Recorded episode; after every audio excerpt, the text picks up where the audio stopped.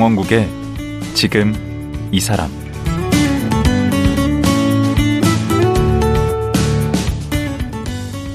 안녕하세요. 강원국입니다. 잘 먹고 잘 살자는 웰빙. 이런 말 흔히 하는데요. 혹시 웰다잉이란 말 들어보셨나요? 직역하면 잘 죽자는 말인데요. 죽음을 미리 준비해서 품격 있는 죽음을 맞자. 이런 뜻인 것 같습니다. 지금 초고령 시대, 웰빙도 중요하지만 웰다잉도 그에 못지않게 중요한 시대가 됐습니다. 어떻게 하면 웰다잉이 가능할까요? 20대 국회의원을 끝으로 정계를 은퇴한 풀무원 창업자 원혜영 전 의원은 요즘 웰다잉 전도사로 활발하게 활동하고 있다고 합니다. 원혜영 전 의원은 왜 정치를 떠나 웰다잉 운동을 시작하게 됐을까요? 지금 만나보겠습니다.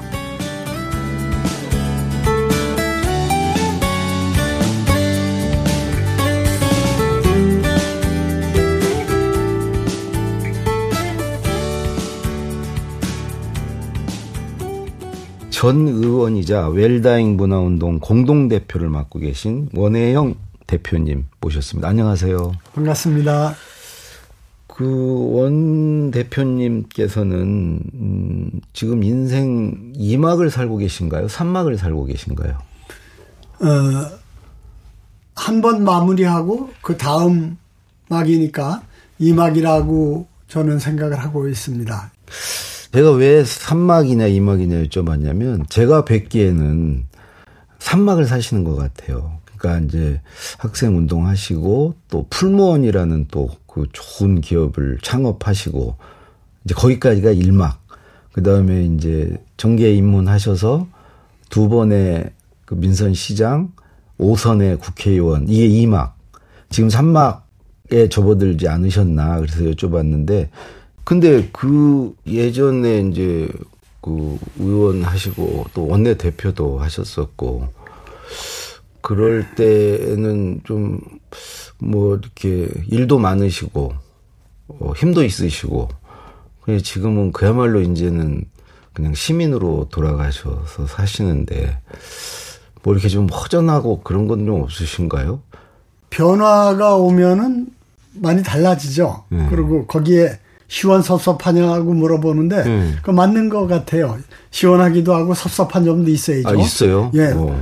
섭섭한 게 없으면은 얼마나 그 일이 지긋지긋하고 아주 힘들었겠어요. 그건 어. 고통이었겠죠. 그러니까 열심히 재밌게 한 일도 있었고 그런 점에선 어, 섭섭하기도 하고 음. 또 이렇게 잘 명예롭게 마무리할 수 있었다는 점에서는 또 시원하기도 하고 그렇죠. 음, 아하, 예전에 내가 원혜영인데 막, 어, 사람들이 이제 못 알아보고, 어, 뭐 이렇게 대접 안 해주고, 뭔가 이렇게 서운하고 그런 걸 느낄 때도 저는 있을 수 있을 것 같은데. 뭐 그런 게 은연중에 없을 수는 없겠죠. 아, 굉장히 솔직하시네. 저는 어, 그런 점에서는 상당히 목적의식적으로 네. 어, 공직에 있을 때 네. 노력을 한게 네. 내가 지금 하는 역할과 음. 또 그에 대한 대우가 내 개인에 대한 대우가 아니라 내가 하고 있는 역할에 대한 어, 대우다. 아. 그러니까 그것을 구별하는 게 중요하다. 음. 그걸 잘 구별해야 나중에 내가 그만둘 때 음. 불필요하게 서운함이라든가 음. 자괴감을 느끼지 않을 거다. 아. 이런 생각을 가끔 했습니다. 그러니까 준비가 되어 계시네. 게 네. 제가 부천시장 할 때 시청 청사에 도착하면은 그문 열어 주는 청원 거. 경찰들이 문을 열어 줍니다. 네. 이거를 못 열게 하는데 한 달이 걸렸어요. 아. 나중엔 막그 책임자를 불러서 야단치고 네. 지금 계속 내가 하지 말랬는데도 물론 습관적으로 의뢰했던 의전이니까 그렇게 하지만 음. 잘 청경들에게 이해시켜서 음. 어, 그렇지 않도록 해라. 그 계속 이런 일이 하면은 원영 시장이라는 사람이 굉장히 권위주의적이라는 적이라는 걸 보여주려고 의도적으로 그렇게 하는 걸로 내가 생각을 하겠다. 어, 이렇게까지 해서 음. 한 달여 만에 겨우 저 그것이 그만두게 했습니다만 어쨌든 그런 의식은 평상시에 좀 어, 있었기 때문에 네. 어, 내가 물러날 때 그렇게 필요 이상으로 뭐 서운하다든가 이런 초과로 누리신 게. 없으시구나. 초과로 누리신 게 없으면 뭐, 예. 그, 이 웰다잉 문화 운동을 하고 계신데, 그, 웰빙이란 말은 굉장히 좀 익숙한데, 웰다잉, 이, 좀 그렇게 익숙하진 않거든요. 이 웰다잉 운동이 어떤 건가요? 인생에는 끝이 있는 것이죠. 그- 잘 죽는 그 거. 죽음 자체를 우리가 앞당기거나 뭐 무슨 또 막거나 그럴 수는 없죠. 예. 다만 이 필연적인 죽음을 잘 준비할 수 있느냐 그렇지 않고 외면하고 당하는 죽음이 되느냐가 그 기준이 웰다잉이라고 생각을 합니다. 특히 웰다잉이 중요해진 게 옛날에는 이 장수 개념이 예외적으로 부분적으로 있었어요. 근데 지금은 아.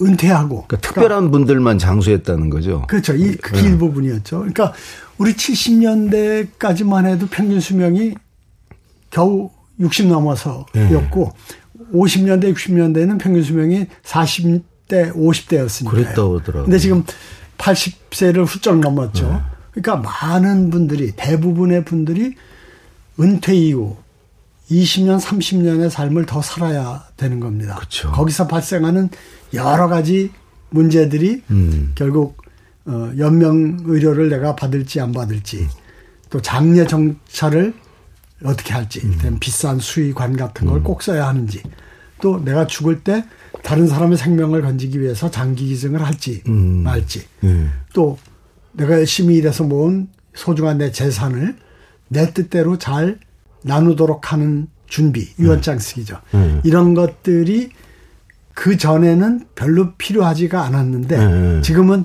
중요해진 거죠. 예, 누구에게나 이제 필요한 예. 일이 됐죠. 그래서 그것을 잘 이해하고 예. 어, 준비하고 결정하자. 음. 이런 게 웰다잉 운동입니다. 예, 그 미리 이제 준비를 죽음을 준비하자는 얘기신 것 같아요. 하나씩 좀 얘기를 해보죠. 방금 네 가지 말씀하셨는데 우선 그 연명 치료, 연명 의료 관련해서 그 우리나라가 뭐 다른 선진국에 비해서 병원에서 죽는 경우가 훨씬 그런 확률이 높다면서요. 76% 80%에 가깝죠. 아. 어, 죽음의 현장이 네. 집에서 떠났습니다. 그 어. 병원으로 옮겨진 거죠. 어. 근데 그 병원에서 많은 분들이 그 의료기기에 둘러싸여서 어. 누구 표현에 의하면은 아이언맨보다 더 많은 호스를 주렁주렁 몸에 어, 매달고 뭐 인공호흡기 뭐, 네. 뭐 이런 것들. 차디찬 조명 하에서 가족과 격리된 채 삶의 마지막 순간을 맞이합니다. 음. 이게 과연 최선이냐 하는 것을 한번 생각해 볼 때가 됐다는 얘기가 되겠습니다. 외국은 안 그래요? 미국 같은 경우도 또 유럽도 20세기 후반에 병원에서 사망하는 비율이 아주 높았습니다. 아, 미국은 같았구나. 70%대까지 됐다가 음. 문제의식이 생기고 그래서 집 또는 사는 동네에서 삶을 마무리할 수 있도록 소위 community care 어, 정책이 적극적으로 추진되면서 어. 지금은 어, 미국이나 유럽은 대부분 30%대까지 병원에서 사망률이 낮아져 있습니다. 그 싱가포르 같은 데도 그 중환자실로 이렇게 가는 비율이 우리에 비해서는 훨- 현저히 낮다고요. 극단적이죠. 예. 우리나라는 나이 드신 분들이 예.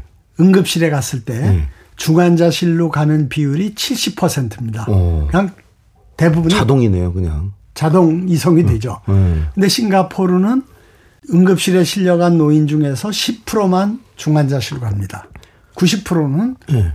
아, 이제는 살 만큼 사셨고 어. 지금 치료해봐야 특별히 개선될 가능성이 없으니까 치료가 의미가 별로 예. 없는 경우는 안 그런 판단 속에서 잘 결정이 나는 거죠. 음. 이 격차의 의미를 좀 우리가 무겁게 받아들일 필요가 있고 음. 지금처럼 어차피 수명이 다해서 세상을 떠날 수밖에 없는 분을 음.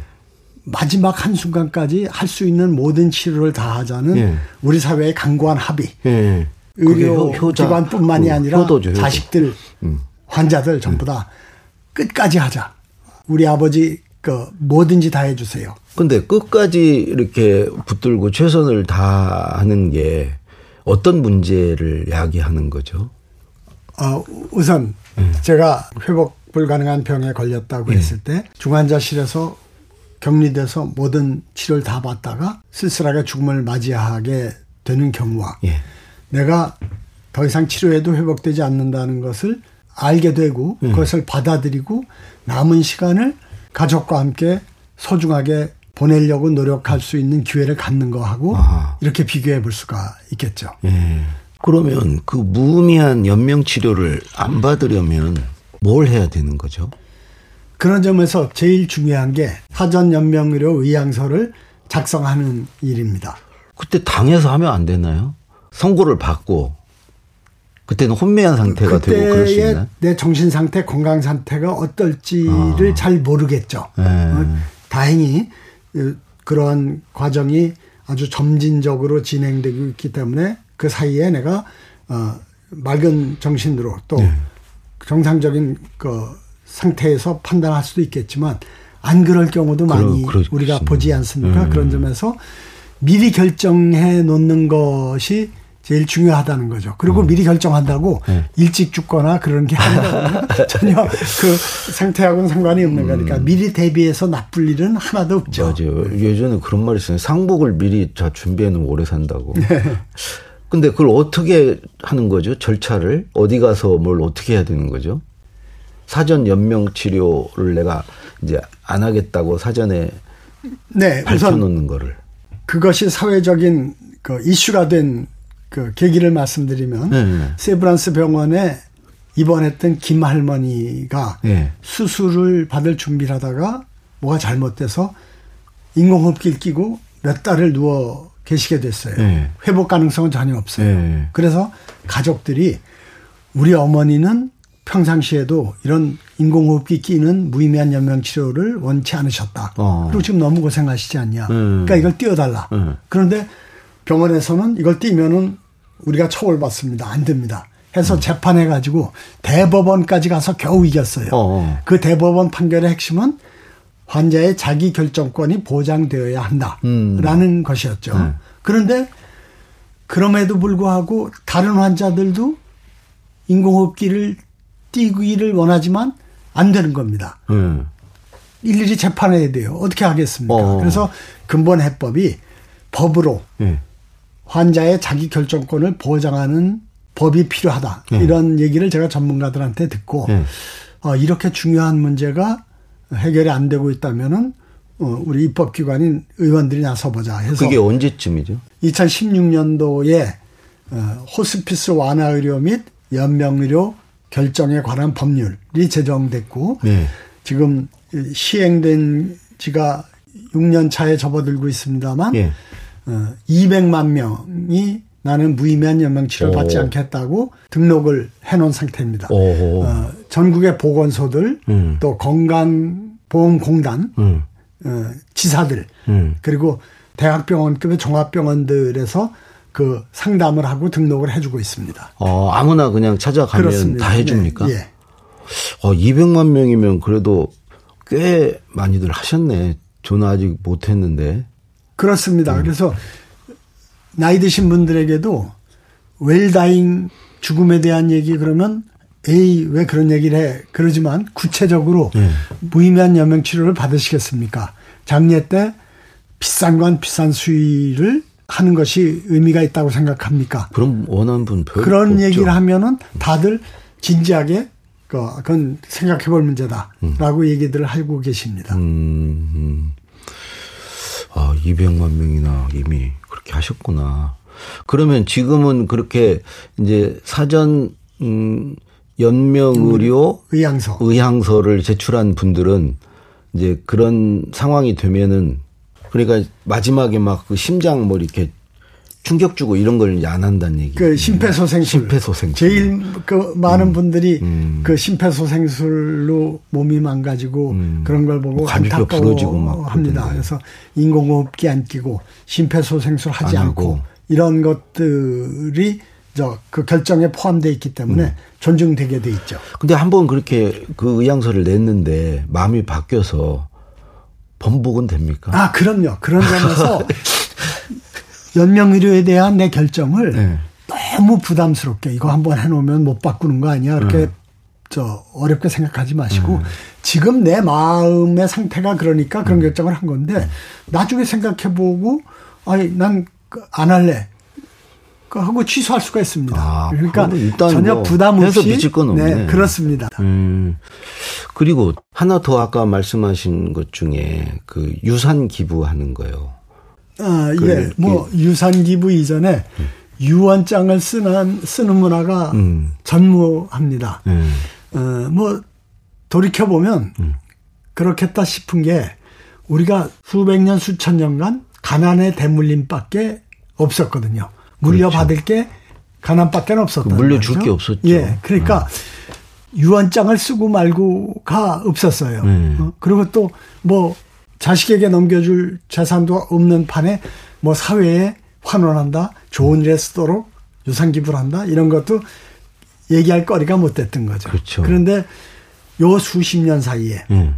열심히 일해서 크든 작든 정말 소중한 부를 축적한 세대가 이제 늙고 세상을 떠나가고 베이비 있습니다. 부모 세대들. 예. 특히 50년대 중후반에서 60년대 초중반까지의 세대 천만 가까운 거대한 음, 집단이 지금 노년기로 이행하고 있거든요. 맞아요. 그러니까 이분들은 교육 수준도 높고 또 경제력도 축적돼 있고 이런 분들이 유언장을 잘 쓰고 또그 내가 피땀 흘려 모은 돈의 1%든 10%든 내가 꼭 하고 싶었던 일. 그런데 먹고 사느라고 못했던 일에 정말 좋은 일에 쓰도록 기부한다. 이런 것이 생기면 우리 사회가 얼마나 더 품격 있어질까? 이런 생각을 해보게 됩니다. 그 유언장을 안 쓰게 되니까 이제 자녀들 간에 막 분란이 일어나고 그게 갈등 소지가 되는 것 같아요. 많은 분들이 유언장 왜 안 쓰냐 그러면 뭐 쓸 게 뭐 있어? 지- 재산이라고 집 한 칸 있는데. 다 그러시거든요. 근데 집 한 칸이 얼마입니까 지금? 내가 쓰지 않았기 때문에 의좋게 지내야 할 자식들이 싸우게 되는 거거든요. 그런 점에서 저는 유언장을 쓰는 문화야말로 우리 사회를 통합시키고 또 품격 있게 만드는데 아주 중요한 어, 일이 될 거다 이렇게 생각하고 강조하고 있습니다. 음. 그, 이, 내가 유언장을 썼다. 그거를 자녀한테 보일 수는 없잖아요. 그, 어떻게 보관을 하고 어떻게 그거를 나중에 그, 이게 효력이 발생하도록 할 수 있는 거죠. 어, 그게 참 어려운 일입니다. 유언장을 아무도 안 쓰거든요. 우리 선조들이 쓴 경험이 전수대에 있질 않아요. 어. 그러니까 없는 사람만 안 쓰는 게 아니라 있는 사람도 안 쓰는 게 우리 현실입니다. 그러다 보니까 이혼 소송보다 더 많은 상속 소송이 지금 법원에 쌓여 있거든요. 그 소송이 더 많다대요? 아, 그렇습니다. 정말 안타깝고 참 이혼도 우리가. 굉장히 높은데 이혼율도 네. 그보다 더 많은 소송이 상속 소송이라대. 네. 그래서 어, 저는 유언장을 쓰는 훈련이 무엇보다 필요하다고 음. 봅니다. 그래서 유언장 쓰기 우리 캠페인의 이름부터 유언장 써보기라고 이름을 정했습니다. 아, 부담 갖지 말고 써보자. 아, 마크 트웨인이 담배 끊으려고 아주 노력하는데 안 되는 친구가 그 어려움을 얘기하니까 이렇게 얘기를 했습니다. 담배 끊는 것처럼 쉬운 게 어디 있는데 그래. 나는 49번이나 끊었어. 하고 얘기를 했다. 그리고 다시 피고 다시 피고. 그러니까 유언장 네. 일단 써보는 게 중요합니다. 썼다가 마음에 안 들면 찢어버리면 됩니다. 다시. 또 새해를 맞이해서 새롭게 고쳤으면 좀더 내 뜻이 담긴 어, 내용으로 발전할 수가 있겠죠. 그러면 일- 그리고 음. 문제는 네. 그랬는데 이걸 어떻게 하느냐. 변호사 사무실에 갖다 맡긴다. 그럼 돈 들잖아요. 돈 들죠. 법원에 가서 공증한다. 그것도 돈 이것도 들죠. 돈 들고 또 증인까지 대동해서 가야 됩니다. 음. 이거 어렵습니다. 일본은 요 몇 년 전부터 국가기관이 유언장을 보관해 줍니다. 어. 아주 실비로. 오. 우리도 그래서 얼마 전에 김상희 의원이 주도해서 유언장을 공공기관이 보관해 주는 제도, 유언 공적 보관 제도를 우리도 도입하자고 어. 법안을 준비하는 걸로 알고 있습니다만 어. 저는 그런 대- 어, 제도적인 보완이 필요하면서 우선은 각자가. 써보는 훈련을 하는 게 음. 중요하다고 생각합니다.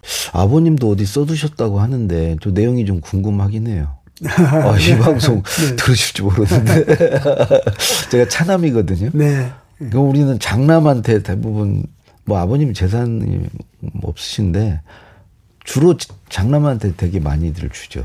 우리가 수백만 년의 인류 역사 중에서 네. 또 문명화돼서도 저 수천 년의 역사 속에서 물려줄 재산을 대부분의 사람들이 고세, 고민하는 일이 최초에 벌어진 겁니다. 그렇죠. 옛날에는 어, 뭐 좀 선, 일찍 선진화가 된 경제 발전이 이룬 나라들도 불과 100여 년의 안팎의 역사밖에 미국은 유언장 많이 씁니까? 없고 미국은 성인의 56%가 유언장을 씁니다. 아, 근데 우리는 제 추정으로는 1%도 쓰고 있지 않습니다. 아, 그러니까 영화 보면 미국은 이렇게 유언장 읽어주고 그래요. 그렇습니다. 어, 예, 돌아가시면 네, 예. 변호사가 와가지고. 네, 예. 예. 그래서 이 문화라는 게 미국처럼 너도 나도 다 쓰니까 나도 당연히 의뢰 쓰는 걸로 돼 있고 음, 우리도 그렇게 돼야 우리는 되겠네. 아무도 안 쓰니까 나도 써야 될 필요성도 느- 못 느끼고 막상 쓰자니 어떻게 될지도 모르고 그러니까 에이 말자 이렇게 되는 건데 네. 그 대가는 화기롭게 지내야 할 자녀들이 그것 때문에 싸우는 거죠. 맞아요. 예. 마지막으로 아까 이제 그 장례, 예, 그 지금 또 장묘도 중요하지 않습니까? 이 장례에도 어, 그 여러 가지 문제가 따르고 있습니다. 음. 이 장례 상업화라 그럴까. 일테면 그 전에는 장례가 가족 집안의 맞아요. 일이었고. 마을의 일이었거든요. 음. 근데 이제는 장례식장에 가서 장례를 치릅니다. 비싼 관, 비싼 수위, 권하는 대로 하는 거죠. 선택을 해야 뭐. 경황도 없고 뭐 제가 거기 싼 거 고르고 그러면 10여 년 전에. 저 어머니가 돌아가셨는데요. 저를 제가 상주라고 그 수의를 진열해 놓은데 그 업체에서 데리고 가더라고요. 음. 이거는 몇 백만 원짜리 국산 무슨 포부터 쭉 내려가다 여기서부터는 싼 수입산 수입니다 하고 쭉 보여주는데 그리고 저보고 고르려니까 정말 난감하더라고요. 그렇죠. 그냥 별 생각이 다 나는 거예요. 야, 어머니 돌아가셨는데 돈 따질 일이 아니지. 음. 그리고 또 한편으로는 명색의 아들이 국회의원인데 음. 또 수입산 뭐 이런 걸로 해서 될까? 남들이 음. 이상하게 안 좋게 보지 않을까? 이런 생각하면서 고민을 했습니다. 음. 그래서 저는 아, 이 장례 치르는 것도 복잡한 문제가 있고 미리 생각할 일들이 많구나. 본인이 미리 정해주시면 제일 편하죠. 본인이 결정해 놓으면 예. 아들, 딸이 아, 어머니가 이렇게 결정했으니까 우린 따르자. 이렇게 자연스럽게 정리가 되는데 그런 게 안 되면은 자식들이 각각 판단이 다르거든요. 그, 맞아요. 어, 그래가지고 또 불필요하게 논쟁도 나오죠. 음. 아, 오빠는 또 뭐는 누나는 뭐 음. 어머니 마지막 가시는 길에 무슨 돈 따지냐 뭐 이렇게 맞아, 되면은. 아주 그 참 아름답지 못한 음. 일이 벌어지거든요. 그런 점에서 좀 그런 것도 미리 준비하는 것. 지금 우리 나이 드신 분들한테 뭘 준비하셨냐고 물어보면 옛날부터 전통적으로는 수의 그런 거가 있었죠.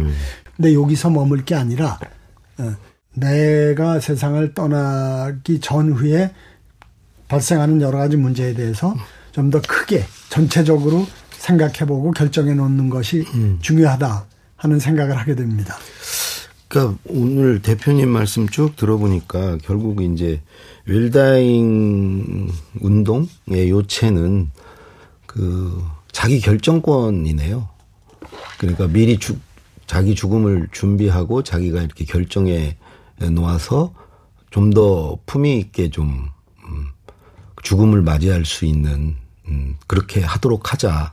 네, 미리 좀 그렇습니다. 준비하고 결정해 그렇습니다. 두자. 그것이 시대적으로 또 중요한 의미를 갖게 된 것이 네. 옛날에는 나이 먹으면 일찍들 돌아가셨거든요. 뭐 연명 치료고 뭐고 그런 게 없었거든요. 장례도 정한 관습에 따라서 그냥 치렀지 비싼 수위 비싼 관 갖고 고민할 일이 없었거든요. 재산도 나누고 말 게 없으니까 음. 유언장 쓸 필요도 없었는데 그러네요. 지금은 천만 노인 시대에 내가 결정할 일들이 많아진 거죠. 내가 결정하지 않으면 음. 장례업자한테 끌려가고 연명치료는 병원에 끌려가고 음. 재산 상속 가지고는 자녀들이 법원으로. 달려가게 어. 되는 거죠. 어. 내 삶의 마무리를 어떻게 할 것인가에 대해서 진지하게 계획하고 결정하는 것은 정말 중요한 일입니다. 한 60대부터 그런 생각을 하면 될까요? 제가 이제 60인데 네, 근데 늦나요? 일찍 한다고 해서 네. 절대 뭐 더 부담되거나 손해 볼 아, 일은 그러면 뭐 없는 거죠. 40대, 50대에도 네. 뭐 일반적인 기준으로는 예. 보통, 환갑 맞이할 때 예. 또는 생활 리듬으로는 정년을 맞이할 때 은퇴를 해야 될때그 내리막길로 접어들 때. 내 생활을 한번 정리해 본다는 의미에서 음. 유언장도 쓰고 연명률에 대한 그 문제도 한번 고민해 보고 이러는 게 필요하지 않을까 생각을 합니다. 음. 그래서 웰다잉이라는 것은 네. 죽음 자체에 대한 준비를 잘하는 것이라는 의미와 함께 예. 현재의 내 삶을 결산해 본다. 중간 결산이죠. 그리고 살 날에 대해서 네, 그러면 좀 뭔가 한번 정리해보고 결산을 해보면 음, 그걸 남은 토대로 날들. 남은 삶의 의미가 좀더 어. 뜻있게 음. 중요하게 무겁게 나한테 오겠죠. 음. 아무 생각 없이 그냥 이렇게 흘러가는 삶을 사는 것하고 음. 한번 정리를 해보는 과정을 가진 사람의 삶의 자세하고는 다를 수밖에 없겠죠. 예.